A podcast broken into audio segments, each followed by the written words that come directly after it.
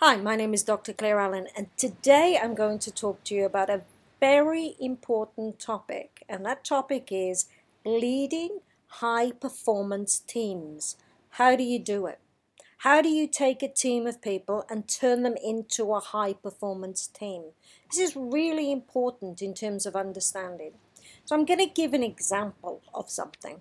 I was running a leadership training program, and we divvied up the teams into two groups. And two of my executives were on the other team, and I was on a team with people that I didn't think could win. I have to be honest. I assessed my team, and I thought, this is going to take a greater deal of leadership to lead this team to win. When I looked at my two executives who were, fit, ready to go, energized, dying to beat me, and I looked at their team, which were all, people that could actually have a chance of beating my team, I thought, how am I going to shape these people to win the race? How am I going to shape these people to be first back and to have the highest possible score? How am I going to do it? So the first thing that I did is I took a nanosecond to think. And then I went in with the team, and what I said is, I'm going to lead you to victory. We are going to win this. There was no doubt in my mind as I took that team on, as I took that nanosecond to overcome. They were all stars in my eyes, and each one had the capability to achieve great things. So I looked at the map. Now, this is really important. I looked at the map and I developed a strategy, okay? So I had a strategy for these people to work towards. Now, I looked at the other team who were relying on their obvious skills to achieve great results. In other words, they were being quite arrogant. They just wanted to beat me at all costs, and so therefore their arrogance was saying, we will win, there's no way that she stands a chance. I looked at my team and said, I'm going to give you the best strategy for success that you can actually have. So off we went.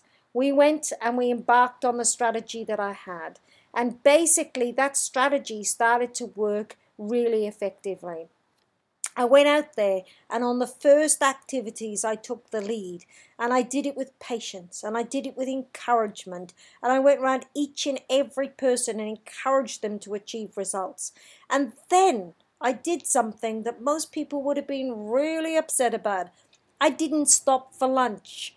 I decided that if we were going to win, now wasn't the time to stop for lunch or have a break. Now was the time to push forward. So I drove that team to performance. I drove them in that moment because I knew once the moment was over, we would celebrate in victory. So as I drove them through, many of them said, oh, but we need to stop. I said, no, we need to keep pushing on. We need to keep pushing on so that we can achieve great things. The arrogant team were sitting down, having their lunch and enjoying the moment, thinking that they had a sure formula to win. But by sheer drive and strategy, I pushed this team that, most people would have thought would not succeed, and they succeeded. They succeeded. When we got back to base and we did the count-up, we had far more points than the other teams, and we emerged the victors. Now, why do I share this? I share this as an example of leading a high-performance team. There is no doubt with high performance that if you're going to lead people, you have to have a plan and a strategy. That's really important because otherwise, what are you leading towards? Can't have a high-performance team unless you have a strategy, unless you have a game plan. So that's really important in terms of your leadership.